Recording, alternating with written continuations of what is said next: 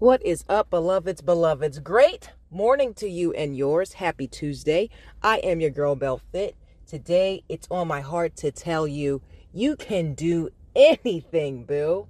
I need you to set your mind in alignment with that which you hope to manifest and declare that thing as if it has already come to pass.